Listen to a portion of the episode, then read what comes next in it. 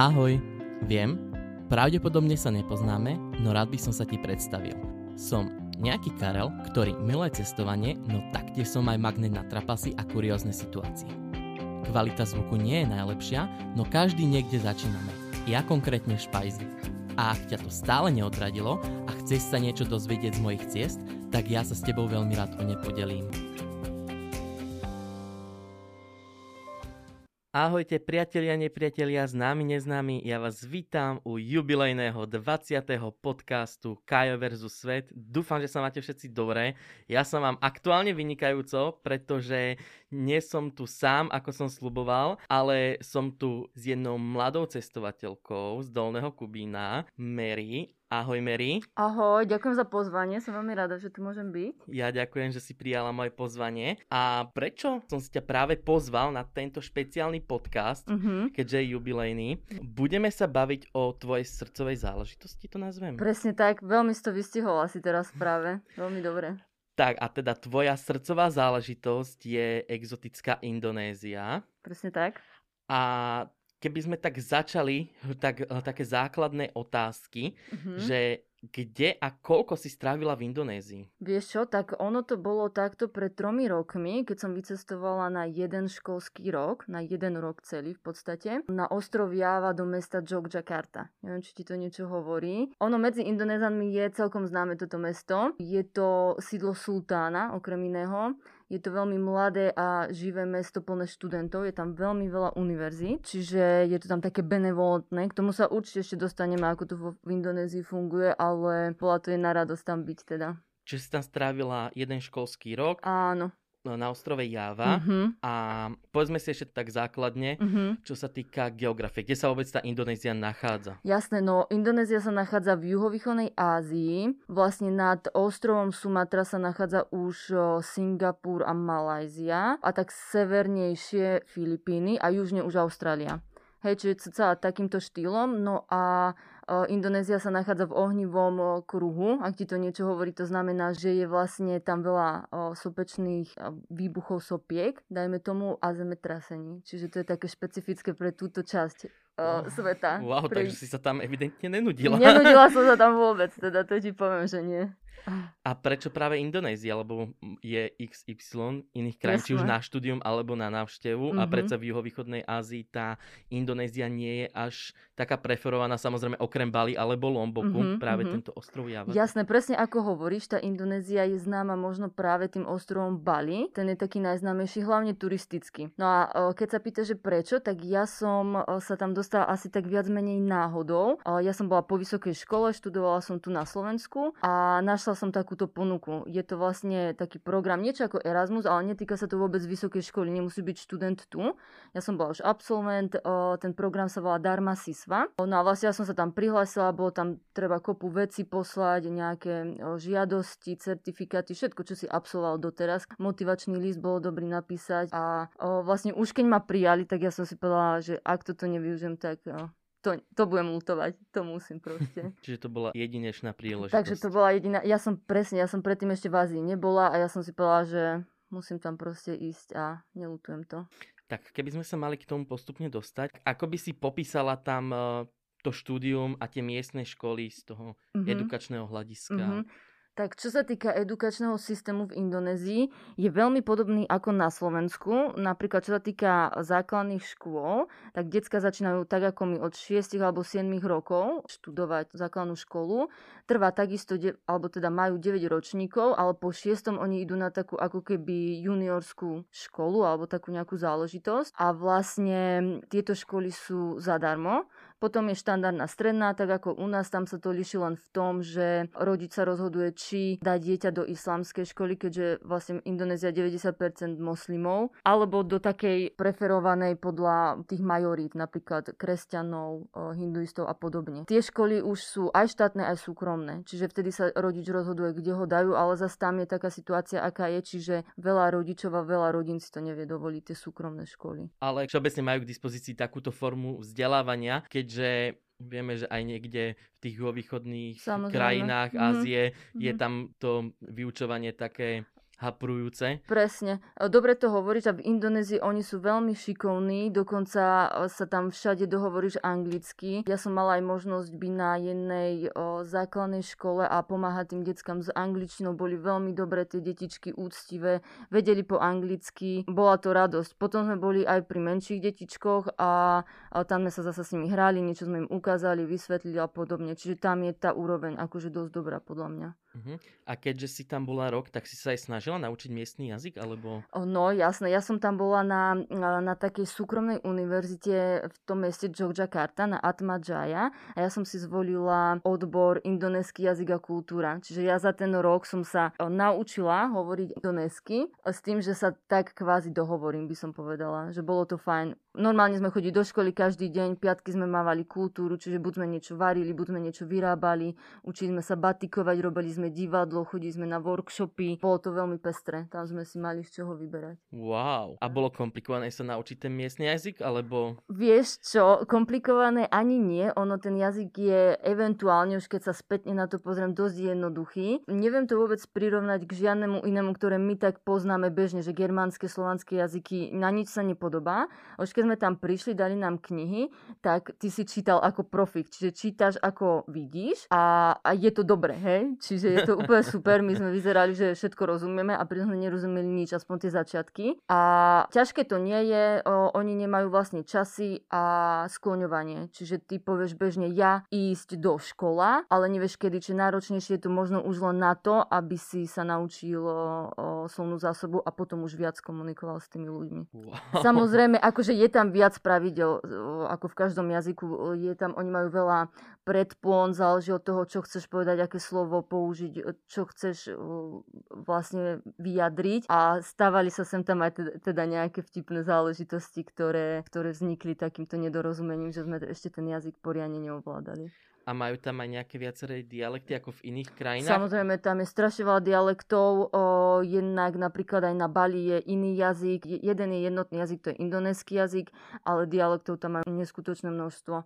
To už, aj keď som išla na Bali, tak balísky ako taký samotný jazyk by som už nerozumela. Ja som poznala tú štandardnú formu indonéskeho jazyka. Takú tú spisovnú. Spisovnú v podstate. Mm-hmm. A teda, čo sa týka cestovania, keďže si tam bola rok a len si tam neštudovala, takže predpokladám, že si tam aj cestovala. Áno. Tak čo by si nám odporúčila navštíviť práve na tom ostrove Java alebo všeobecne v Indonézii? Tak všeobecne, ako sme už spomínali, tak v Indonézii je veľmi populárny ostrov Bali. Ja ho odporúčam, je to tutovka, je to proste klasika, kde turista chce ísť, odporúčam, je to skvelé. Zažiješ tam takú pravú balísku atmosféru. A tým, že Indonézia sú sami moslimovia v podstate, ako sme vraveli tých 90% určite, tak tu je taká odchýlka a na Bali sú hinduisti. Čiže zasa tam že trošku inú mentalitu, trošku iné sviatky, trošku iné ponímanie toho života a bol to zážitok, je tam fakt skvelá atmosféra.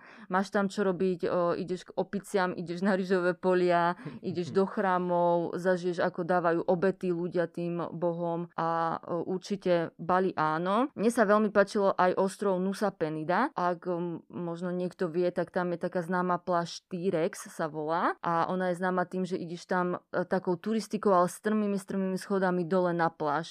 Je to perfektné, je to aj dobre na turistiku, aj na samotný oddych už dole na pláži. Ale čo chcem vyzdvihnúť je určite Komodo a ostrovy okolité, lebo vlastne tam je ten národný park a tie Komodo jaštery obrovské a to bol zážitok. My sme tam boli na lodi asi 3 dní a behali sme z ostrova na ostrov, aby sme čo najviac toho stihli. Čiže to je tam sú rúžové pláže, tam je to nedotknuté, málo ľudí a taká tá typická moslimská atmosféra, že tam ani pivo si nekúpiš, lebo tí ľudia tam majú obchodíky len vo svojom dome, dajme tomu, kde žijú, hej, čiže tam nič nebolo. A ako by si odporúčila precestovať túto krajinu, alebo ako sa do tej krajiny vieme dostať? Vieš čo, tak už keď sa dostaneš tam, no z Európy by som možno odporúčila ísť cez Kuala Lumpur, lebo je to také lacnejšie a odtiaľ sa priamo letí aj do tej Yogyakarty, aj na Bali a podobne. Je to trošku lacnejšie, ako keby si šiel priamo na Bali alebo do Indonézie. Tým, že už tam, keď si, tak určite skúter. Tam skúter vlastní každý. A už keď sme aj my, ja som tam bola s jednou kamarátkou, Alex, a rada by som ju aj týmto pozdravila tým pádom, tak my sme cestovali 2 týždne spolu tak, že sme mali iba skúter, batožinu a prepravovali sme sa z ostrova na ostrov, čiže ten skúter išiel celý čas s nami na trajekte.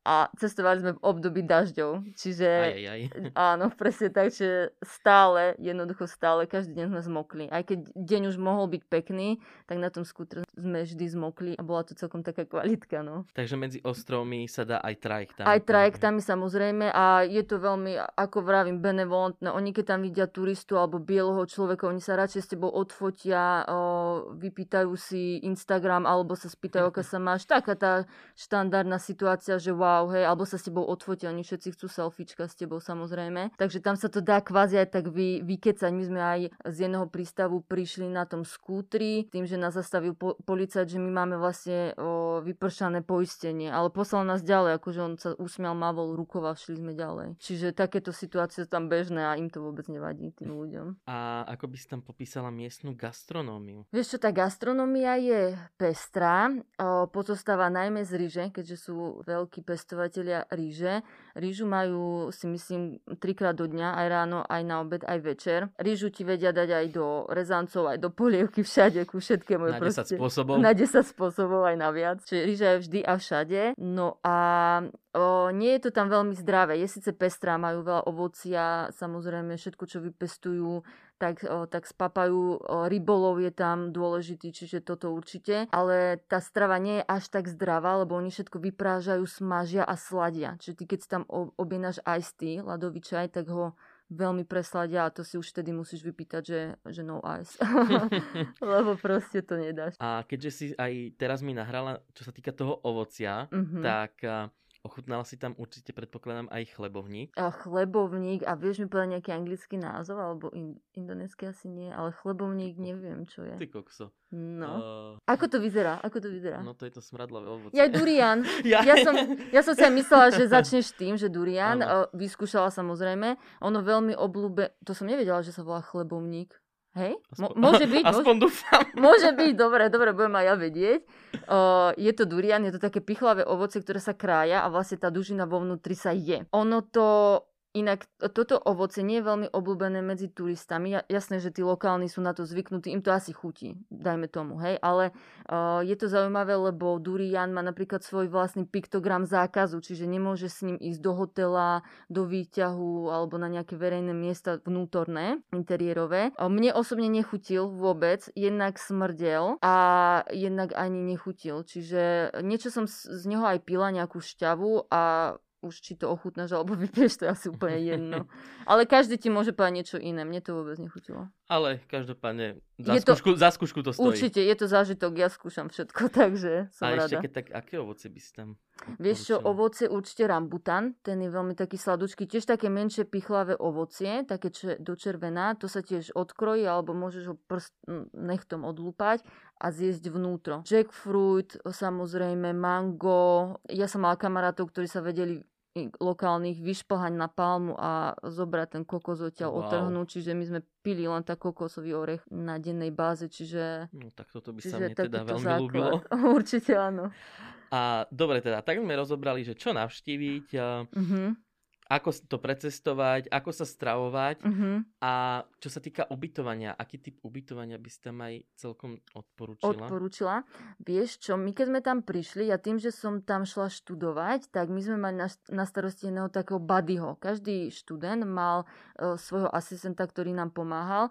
Mali sme 3 dní na nájdenie ubytka. My sme dovtedy boli v Džakarte na takej slávnostnej otváracej ceremonii a keď sme sa rozprchli každý do toho svojho mesta, ktoré si vybral, tak tam sme si hľadali ubytko. No a vlastne tam fungujú, oni to nazývajú KOS, čiže to je taký ako keby domov pre mladých alebo pre študentov, ale v princípe to vyzerá ako jeden veľký dom, ktorý má samostatné izby, čiže samostatnú izbu s toaletou, so sociálnym zariadením, normálne na kľúč, hej, čiže také, čiže niečo ako internát? Niečo alebo ako intrak, dá sa to tak povedať. Ja som jeden taký si našla, bývala som tam čisto s miestnymi dievčatami, lebo tam sa to delí na ženské a chlapské. A našla som si to pomerne rýchlo, tam to proste ide, lebo aj tým, že to je veľmi študentské mesto, je tam toho veľa na študovanie, tak ja som si to našla pomerne rýchlo. A bolo to pekné, bolo to nové, stálo to no 1 € je 15 000 rupí, takže to sme boli milionári vtedy, takže to stalo takých 60 € v prepočte, to mohlo byť na mesiac, čiže milión,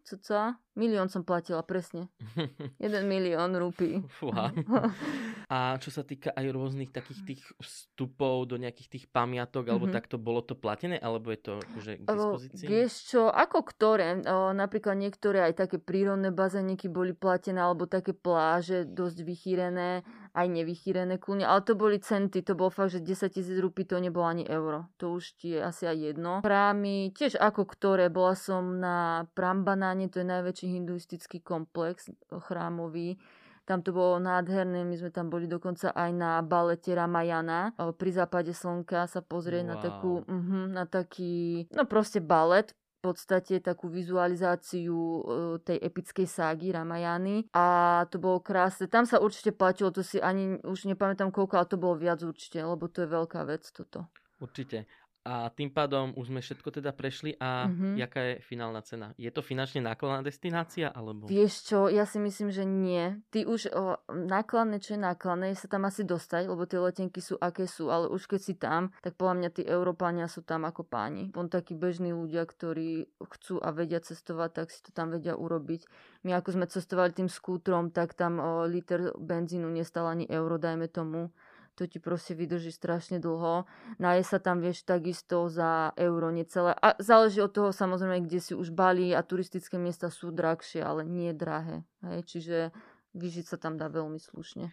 A čo sa týka miestneho obyvateľstva, ako na teba vplývali tí miestni, keďže si tam aj s nimi žila nejaký ten čas, a ako by si popísala tú miestnu mentalitu? Vieš čo, tak je to úplne iné, lebo akože ja nevrám, že Slováci nie sú nejakým spôsobom úctiví, ale už keď som tam prišla, tak ja som cítila takú tú vďaku od nich, takú úctu, že chcú sa odfotiť, chcú sa spýtať, kto som, čo som. Tým asi, že sme aj iní, že sme bieli, tak im to tak imponovalo. Veľká taká úcta, ktorú oni prejavujú, tým, že deti si chytia tvoju ruku a priložia si ju k svojmu čelu alebo lícu, že sa tak túlia k tebe ako keby.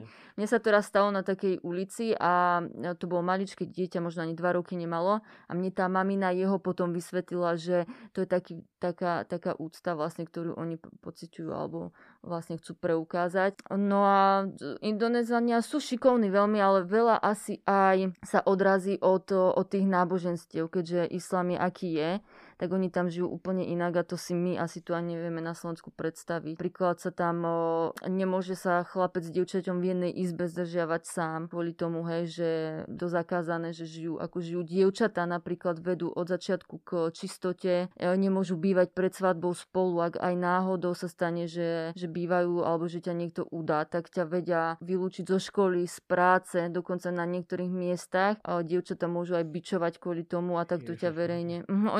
Oni tomu hovoria aj verejná hanba alebo taký social judgment, a v niektorých častiach na Jave možno ani tak nie alebo menej, to som ja nezažila, ale viem, že na Sumatre tam je vlastne šaria law, to je taký právny systém islamský, a tam je to veľmi striktné stále, lebo tam je žena podriadená právne mužovi. Čiže tam to ešte funguje, hlavne v oblasti Aceh. Tam je to stále takéto dosť silné. Že tam treba naozaj dodržiavať pravidla, keď si miestna, ale z pohľadu ako turistov sú tam nejaké také veci, že čo musíš dodržiavať? Alebo... Vieš čo, presne ako hovoríš, že keď si miestny, tak oni sú takí veľmi, že to dodržiavajú, vieš, že oni si chcú uctiť aj to pravidlo, aj to náboženstvo. Možno práve tí starší ľudia, ja som mala kamarátov, ktorí aj sa vedeli vykašľať na ten Ramadán, že im sa nechcelo nefajčiť alebo nepiť alebo takto. Ale v princípe stále to dodržiavajú a takto si uctievajú tie zákony. A čo sa týka turistov, tak jasne ten turista, ja si myslím, že my sme boli dosť úctiví voči týmto ich zákonom. To je určite samozrejmosť. Museli sme mať dlhé nohavice napríklad, alebo aspoň dlhú sukňu v škole, teda zakryté nohy a ramena. Nejaké také voľné letné sme si väčšinou dávali. A už ako keď si turista, tak určite sa cítiš tak voľnejšie, že oni tak po tebe pozerajú, ideš tam v kraťasoch alebo normálne v plavkách na pláži, čo oni nechodia samozrejme, hej, oni sú zahalení aj na tej pláži. Čiže ty si to chceš uctiť ako turista samozrejme, ale už na pláž nejdeš v kabáte, vieš, takže je to také protichodné. Áno, čiže sú tam veľké kultúrne rozdiely. Akože samozrejme, to bolo masívne. A stala sa ti nejaká kontroverzná situácia alebo nejaká taká až trápna na základe týchto rozdielov? Týchto rozdielov, vieš čo, rozmýšľam, že či trápna. Možno sa mi raz stalo, buď trápna, alebo smiešná, už teraz neviem, že či, alebo niečo medzi tým, že my, ako sme sa učili ten jazyk, tak vlastne ja som ešte dobre nevedela používať tie predpony, o ktorých som hovorila, že každá predpona znamená niečo iné. A vlastne keď som zisťovala, ako sa povie ľúbim ťa, že som to chcela buď niekomu doma povedať, alebo zistiť to proste, tak ja som použila zlú predponu a vzniklo z toho, že chcem sa s tebou vyspať a nie, že ťa ľúbim. Takže to bolo veľmi také hneď z fleku, že som zabodovala. Tak ale každopádne to je také už dosť, ako zrovna taká téma, stačí len jedna predpona a presne, ja sa to hneď zmení. Presne. No. Takže to sa mi stalo. A čo sa týka ešte nejakých iných buď trapasov alebo nepochopených situácií, to asi ani nie.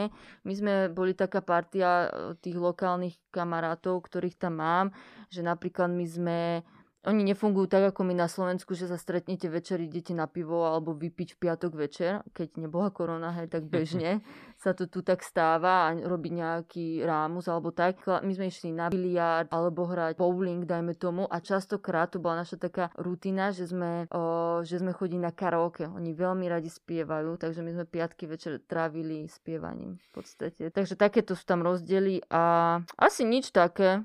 To ono určite každý deň prišlo nejaká sranda, nejaká maličkosť, ale akože v princípe nenudili ste sa. Sme sa nenudili a sme si rozumeli určite. A keďže o tebe viem, že ty si robila aj delegátku práve v týchto končinách, áno, tak ako by si popísala svoje pôsobenie práve v týchto krajinách, pretože tí, ktorí ako napríklad sa nevenujú tomu cestovnému ruchu, tak vždy v destinácii vždycky tá cestová kancelária, alebo respektíve tá spoločnosť tam má nejakého toho miestneho partnera, s ktorým napríklad zaobstaráva transfery a podobne. A ako sa ti s nimi komunikovalo?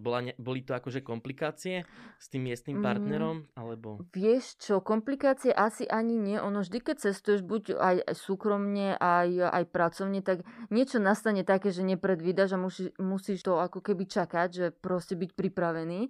Ale komplikácia asi nebola žiadna. Ja tým, že som tam bola tento rok sama predtým, ako som robila delegátku, tak ja som sa tak trošku niečo naučila, aj ako oni fungujú, ako myslia, niečo z toho jazyka. Už keď som tam prišla napríklad s ľuďmi, tak som vedela vybaviť zľavu. Hej, oni hneď potom pozreli, že aha, ona vie po indonésky, že ju asi tak neoblbneme ľahko, lebo oni radi tiež priťahujú tie ceny na tých trhoch, čiže to som si už tak dala vždy pozor na to, že... Viem presne, o čom hovoríš, takto isto sú aj Turci na tom, že no, keď jasne, aj nejaké, už len stačí len základné turecké frázy, alebo takto v tom ich miestnom jazyku, tak už hneď vedia, že to len tak nepôjde. Hej, že si tam už bola asi. Áno.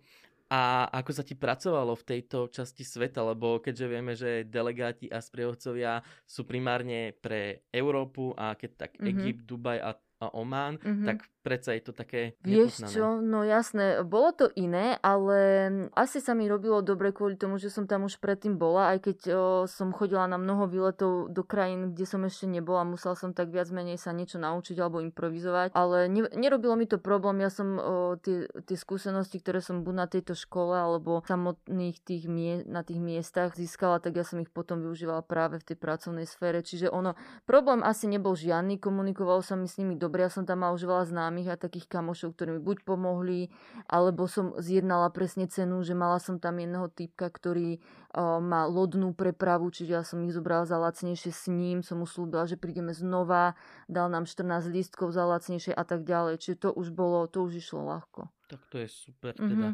A v akých krajinách si pôsobila? Vieš čo, ja som mala hlavne tú juhovýchodnú Áziu, čiže Indonéziu sme mali párkrát, Thajsko, Kambodža, Vietnam, Filipíny. Sama som potom ešte cestovala, keď som bola v tejto Indonézii, tak Singapur, Malajzia, v Austrálii som bola s nimi a podobne. Takže tam sme to prešli trošku. Takže skúsenosti je až. No. A teraz by som rád prešiel na kategóriu, ktorú vždycky mám s hostiami, a to je kategória naj. Takže teraz by som ťa poprosil, aby si tak v stručnosti popísala nejaký ten tvoj najsilnejší zážitok, čo sa stal v Indonézii, čo ťa najviac chytilo za srdce, či už pozitívne alebo negatívne, a najhumornejší zážitok. Jasné. Tak vieš čo, ja keď si tu mám nejako zosumarizovať a znova tak sa vrátiť do toho obdobia. Ja neviem, či ti môžem povedať jeden. Môžem si tak pospomínať naviac, lebo tých najnaj momentov tam bolo asi viac, napríklad tie najsilnejšie, tak mne sa veľmi páčilo napríklad, že som sa dostala, že som mala možnosť ako jediná z týchto mojich spolužiakov odtiaľ večerať v paláci sultána, dokonca s jeho rodinou. Wow. A to bola náhoda, ja tiež neviem, aj pre mňa to bolo wow, a to bolo tak, že pozvala ma na toto stretnutie, na túto večeru taká učiteľka, lokálna indonéska, vlastne čo ma učila. A ona nejak tak asi vybrala mňa, alebo ja neviem prečo, ale bola som tam iba jasňou, bolo to fantastické, bolo to krásne. My sme vlastne prišli k tomu palácu vysvietenému, červený koberec, rúže nám rozdali, pitie nejaké. Hneď už tam boli tie tanečky indonéske, hudba, ja neviem, šesťchodová večera alebo koľko. Ryby mu tam plávali, on tam nebol samozrejme, lebo on sa verejných týchto nemôže zúčastniť. Takže to bol taký dosť silný zážitok, ale samozrejme boli tam aj také menšie, také dennodenné, ja neviem, ako som ti vravala o tom dieťatku, čo ma tak chytilo a pohľadkalo, aj keď sme im v tých školách pomáhali, ako ma prekvapili na moje narodeniny v škole. Tam bolo toho veľa aj emotívneho, aj ten Prambanan, ako sme proste pozorovali za západu slnka, to bolo krásne. Cestovanie 2 týždne na skútri s kamarátkou, to malo svoje čaro. Bolo to aj smiešné, aj také emotívne. Takže bolo toho viac. Pozorovanie delfínov napríklad. A to bolo, že sme skoro sa vykotili z lode. To už bolo fakt na hrane. Lebo bolo zle počasie a vlny. Pár delfínikov sme videli a to je pre mňa zážitok. A ešte aj to, že sme skoro vypadli z tej lode, tak to už bol len bonus. A ako taký najhumornejší zážitok? Tak a najhumornejší, vieš čo, neviem, ja som veľa tých mojich kamarátov učila také zaujímavé frázičky po slovensky. Už vieme, kam smerujeme. Presne tak, ja som si to nahrával, ja som to potom poslala domov kadejakým kamarátom a toto, čiže jeden taký kamarát bol taký na tú slovenčinu, že chcel vedieť, tak jeho som učila také kadejaké smiešné veci, z toho aj smiešné zážitky potom vznikli, ale samotné to cestovanie s kamarátkou, čo som spomínala, keď sme boli, tak to bolo dosť humorné, lebo my sme si prenajali ten skúter na Bali. A my sme vlastne z Bali šli na Nusa Penida, ostrov a na Lombok. A my sme zasa leteli späť z Bali do tej Yogyakarty. To bolo také humorné, lebo my sme leteli o 6 ráno s tým, že z toho Lomboku sme sa museli dostať naspäť. Ale to sme už boli v ten deň na Bali, aby sme mali tú časovú rezervu.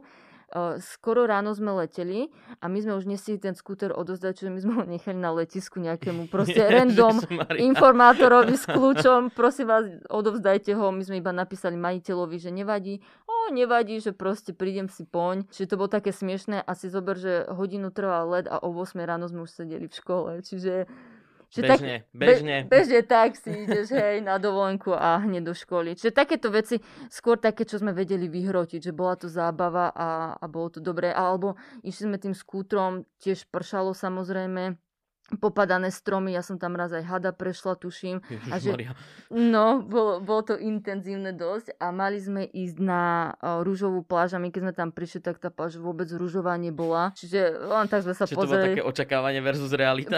Presne tak, no. Že tých humorných zážitkov bolo fakt veľa, to by sa dalo spomínať a asi dlhšie na to. No super, teda tým pádom už sme sa dostali k záveru dnešnej epizódy a vždycky na záver v každej epizódy tu máme gastrotip. Čo znamená, že by som ťa poprosil, aký si pripravila pre nás gastrotip? Vieš čo, tak my sme spomínali, že tá gastronomia tam veľmi pestrá. Ja som si dosť zo začiatku na to musela zvyknúť. Ja som si počase už potom musela aj sama variť také tie naše, a nie že ani naše, ale nejaké polievky zemiakové, lebo zemiakov je tam málo, stále tam tá ryža. Ale mne tam veľmi zachutilo, ak jeden teda mám povedať, alebo poviem 2, také rýchle. Hej. Dobre, môže byť. Mne tam veľmi chutilo, my sme si sami niekedy aj na večeru s kamošmi robili tempe, to je taká sojová strukovina, alebo taký sír kvázi ako keby. A oni to tam namočia do vody s rozdrteným cesnakom a v tom vlastne vymočia to tempe a s ryžou samozrejme, s nejakou omáčkou, prípadne zeleninou a rybou. Čiže my sme tam proste bežne grilovali rybky a ako vravím, ten kamoš proste vyliezol na palmu a pili sme kokosový orech, hej. Ale ak mám povedať nejaký taký typ, čo mi tiež veľmi chutilo, alebo recept, tak bolo to určite sataj, indonéske sataj sa to volá. A to sú, ako u nás, keď je ražniči, že proste na špajdle napichuješ meso, tak ono to vyzerá presne takto isto a podáva sa to s arašidovou omáčkou. Ty najskôr to meso dáš do marinády, ktorá pozostáva vlastne z kondenzovaného mlieka, aby to bolo také sladšie. Potom tam ide šťava z limetky, ide tam sol korenie na dochutenie samozrejme a sojová omáčka.